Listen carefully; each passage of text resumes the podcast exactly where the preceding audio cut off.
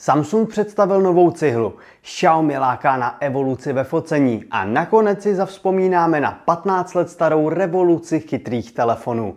Vítejte u M-News. Partnerem pořadu je mobil pohotovost se svojí službou Koupíš, prodáš, splácíš rozdíl. Samsung po delší odmlce představil nástupce odolné řady, tentokrát s označením X-Cover 6 Pro. Ten už na první pohled vypadá bytelně. Díky vystuženým bokům a zádům by telefonu neměl vadit nějaký ten pád. Plní standardy MIL STD 610G a samozřejmě IP68, takže mu nevadí prach či ponoření do vody. Display je pak chráněn s klíčkem Gorilla Glass Victus, Bohužel se jedná pouze o IPS panel, i když alespoň má Full HD plus rozlišení a 120 Hz obnovovací frekvenci. Na zádech jsou hned dva fotoaparáty, přičemž potěší hlavní 50 megapixelový. Rozpaky však vzbuzuje baterie s kapacitou 4050 mAh. Na druhou stranu bude uživatelsky vyměnitelná, takže si můžete koupit třeba záložní. Telefon se objeví v prodeji již v červenci za doporučenou cenu 15 000 korun. To sice není málo, ale pokud chcete odolný Samsung, příliš k výběru nemáte. Řada Xiaomi 12 ještě neřekla poslední slovo a výrobce začíná lákat na chystanou novinku Xiaomi 12S. Plného představení se dočkáme již 4. července.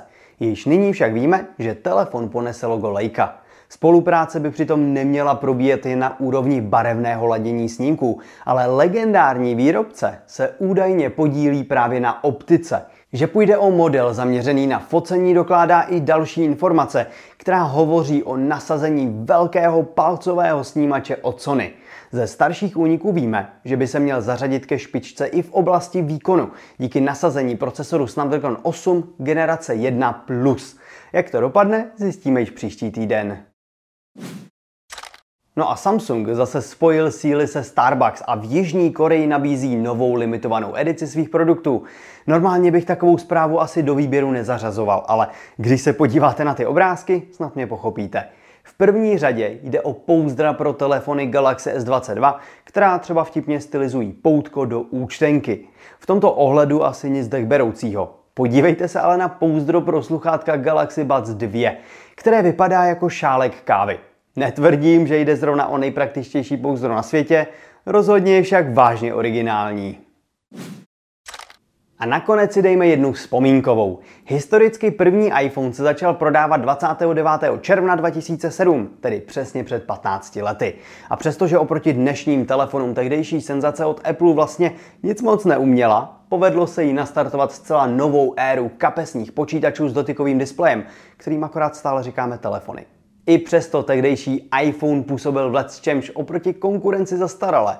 Třeba nepodporoval sítě třetí generace, neuměl nahrávat video a měl jen 2 megapixelový foťák. Dokonce jste z něj neodeslali ani MMSku. Ne, že by zrovna tohle dneska hrálo roli, ale tehdy. A pokud by vás to zajímalo, iPhone se na náš domácí trh dostal až v srpnu 2008 a šlo o model iPhone 3G. Který telefon je pro vás ten zlomový a na jaký kousek s láskou vzpomínáte právě vy?